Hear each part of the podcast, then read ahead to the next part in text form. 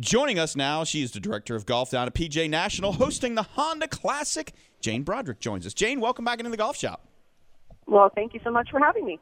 Yeah, so uh, I don't know about you down there, but up here in the Charlotte area, we've been just getting like rain and more rain and then some more rain on top of that. How's the weather been down there lately and how's the golf course shaping up? Well, January was a tough one with over seven inches of rain. We started Wow. out February a little rocky as well, but lately it's been pretty good, and the forecast for next week is pretty decent. Yeah, so does that mean uh, do we have some rough down there? Is Phil Mickelson scared uh, if he was showing up down there? Is there lots of rough, or how's it? Uh, how's the rough looking? We have some serious rough out there right now. We do overseed our Bermuda with rye, and um, I think we're going to be mowing it at about two and a half inches to start the week, and we'll see what happens through the weekend. Yeah. Nice, I like it. I like it. Uh, you know, and, and and that seems to be a little bit of defense of golf courses these days. I know PGA National is a great golf course, got some good length to it, but uh, you know, for my opinion, we need to start narrowing some fairways down, getting a little more rough involved in these things. Slow these guys down a little bit because man, they're good, aren't they? They are amazingly good. Um, it's really fun to watch. But yes, the golf courses need to be set up so they're fair and challenging, but obviously not overly, know. Jane, it seems it seems to me, you know, the, year in and year out, this golf course is one of the toughest on the tour, and it doesn't seem, you know, a lot of people have to manipulate golf courses to make them tough. I don't see that being the case at PGA National. Is that, is that correct? You're absolutely correct. I mean, obviously the front nine and the back nine are, are a little bit different. The front nine a little Yeah. easier than the back. Um, but it is, it's a true test of golf year round. And obviously when we oversee the, the fairways and, or the, I'm sorry, the rough and narrow, narrow the landing areas a little bit, you throw in some wind and it gets to be really tough. Yeah. Yeah, and you guys have a couple of uh, really uh, interesting par threes. Um, how much uh, over the course of a year? How much does the water level rise with just the amount of golf balls that go in the water coming down the stretch? Well, we figure our diver pulls out about, on the champ alone, probably 30,000 golf balls or more a year. No kidding. Man, so that's a that's a great business. Somebody could just have it that uh, at PGA National uh, cleaning those bad boys off and reselling them. That's right. You add those up to all the other golf courses, and uh, there's a few golf balls out there. Yeah, I you know I never like that when people are selling me you know quote unquote experienced golf balls. I always wonder, well, is the go- is that golf ball's experience really going in the hole, or is it getting lost or going into the bottom of a lake? That's my concern when I'm talking experienced And, golf and balls. how long was it at the bottom of the lake? Right. So, so take our listeners through uh, PGA National a little bit. As you said, the front and back nines can be a little bit different. Kind of, kind of tell us where maybe scoring opportunities happen on the front nine uh, and the back nine, and maybe where these guys come into trouble because we all know about the bear trap. Right. You know, first few holes, one, two, and three, um, all approachable. Birdie, you know, you keep it in the fairway, and those are birdie holes. Four can be a little bit tricky. It's a, um, a par four, a short par four with a kind of an odd shaped green and a collection area behind the back. Five, great par three that, um, you know, through our renovation this past summer, we've actually picked up across the golf course over 14,000 square foot of putting surface. So we've got a new hole location that we'll probably use on number five that'll bring it a little close to the water to make it a little more interesting. Six, they play as a par four, so it's you know it's typically a par five for the average golfer. So they're playing it as, as a par four, maybe not a birdie opportunity. Seven, great par three. Eight should see some birdies. Nine, definitely see some birdies. A great um, turning hole up towards the clubhouse. Ten, we play as a par four as well, which is normally a par five. Should be birdieable. Eleven can jump up and bite you. Um, really narrow landing area off the tee, and then some some water to to carry and negotiate with some some prevailing winds can really play havoc. And then when you get into 12, 13, 14, pretty straightforward holes, and then you obviously hit the bear trap. Mm. Yeah, so uh, l- let me ask it this way. We all know the PGA Tour tournaments on Thursday and Friday. You know, you go off, if you tee off on one one day, you tee off on 10 on the second day, and vice versa.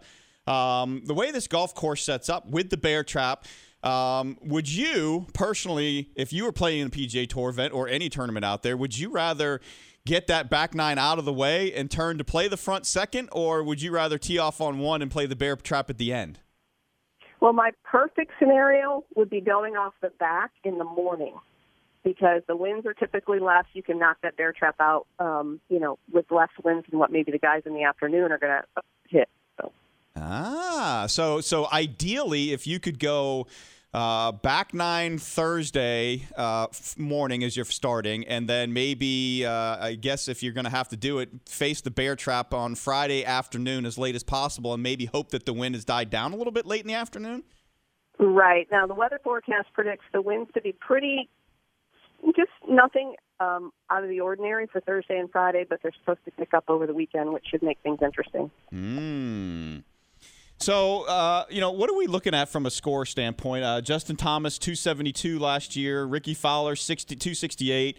Adam Scott, 271. 274. I've seen a lot of scores consistently in the same neighborhood.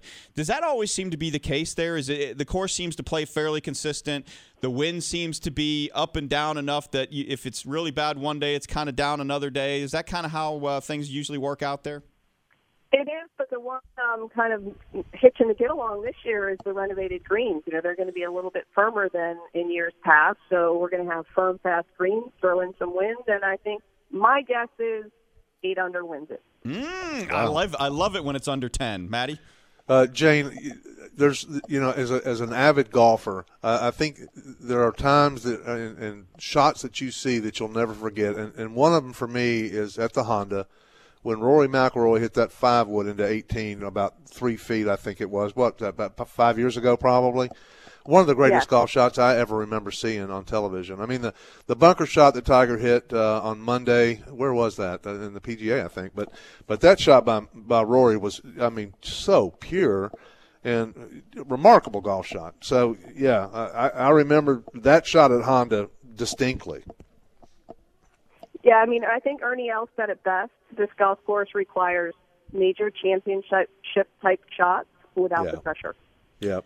Yeah, and uh, you know, over the years, uh, like I said, we've seen Justin Thomas, Rickie Fowler, Adam Scott, Padraig Harrington. I mean, uh, uh, you know, three of those guys have won major championships. Rickie Fowler's won a, a, a Players Championship. Uh, before that, we had a, a couple of uh, newer players on the tour: Michael Thompson, Russell Henley, but you know uh, McIlroy, Sabbatini, Camilo Villegas, Y. E. Yang, Ernie Els, Luke Donald. I mean, Patty Harrington, Justin Leonard, Matt Kuchar. The names on this list uh, of winners of this golf tournament are, you know, are for the most part the cream of the crop, and that's really what happens at this tournament is that the the, the pure ball, ball strikers. I mean, we know a week in week out on the PGA Tour that if somebody gets hot with the putter that uh, that they have an opportunity to win. But this golf course really demands, you know, I think a little a little combination of everything. I mean, obviously you got to get it in play off the tee, but you got to have some distance out there. You got to have some st- solid ball striking. You got to have some short game going on because you're going to get in trouble, and then you got to have the flat stick works and working. Oh, and by the way, you probably need a little bit of luck too, don't you? Absolutely.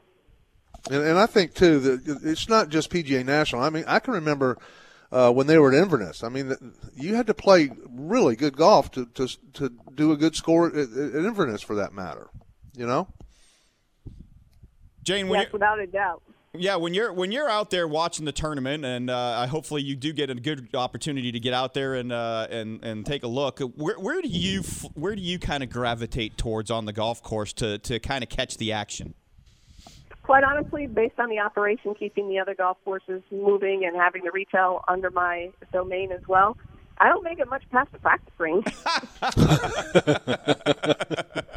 Man, that's terrible. I hate I hate it when that happens. But yeah, you got a lot going on. I'm sure. Um, you know, we we were talking uh, a little bit earlier to uh, somebody about the mental side of the game. Um, can this golf golf course kind of wear you down, and then when you get to the bear trap, you, you your brain is fried, and that's why we see these players hitting it in the water all the time? There's there's so many shots out there where it's you know risk and reward, and that's what the golf course is made of. That's how Mr. Nicklaus designed it from the get go, and mm-hmm. you know it jumps up and bites you. Yeah, well, so when we start talking about the bear trap, is there is there a wind direction that makes it easier or harder? I mean, we know that the one thing that golfers hate, we, we can play in the rain, we can play in the hot, we can play in the cold.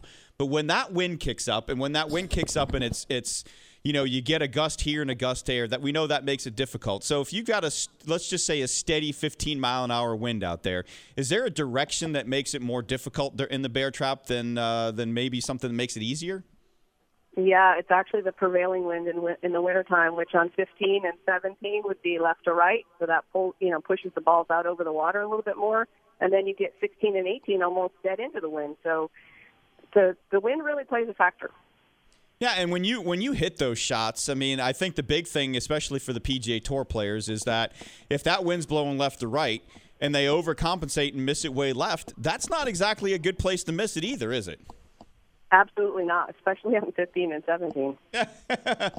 so where do you bail out? I mean, ideally, if you're not going to hit the green on 15 and 17, where do you want to miss it? Is it long? Is it just? Are you just trying to get it on the green? What's the best play the, at those holes? Well, on 15, if I were trying to miss it, I would want to go short, short left a little bit, and then you stay away from the the bunker on the left. 17, there's really not a good spot. You just have to try and go for the middle of the green and, and hope everything works out. And it's hard for PGA Tour players to do that, isn't it? Well, sure. They want to, you know, wherever the pin is, they want to dial it in, and sometimes you just misjudge just a little bit, and you're looking at double or triple.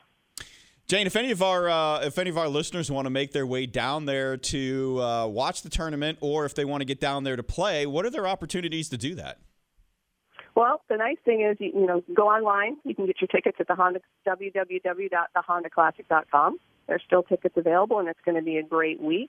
And for someone that wants to come down there during that week, we also have golf packages in our resort that will get you golf on the other golf courses we have available. So it's kind of neat. On the Palmer Golf Course, you could actually be playing up number 18 while one of the major players is playing up parallel across the water on number wow. 18 of the champ. Nice. Great experience. Yeah. There's not too many places where that can happen, is there? no, and then obviously year round we have, you know, a wide variety of offerings for golfers of all skill levels. It's really a great place. Yeah, well, awesome. Well, Jane, we always appreciate you coming on with us and dropping uh, some PGA national knowledge on us. Looks like it's a great field down there. Hopefully, you'll have some great weather, and uh, we'll get to see uh, a bunch of balls hitting in the water. Sounds like a plan. All right, thanks a lot.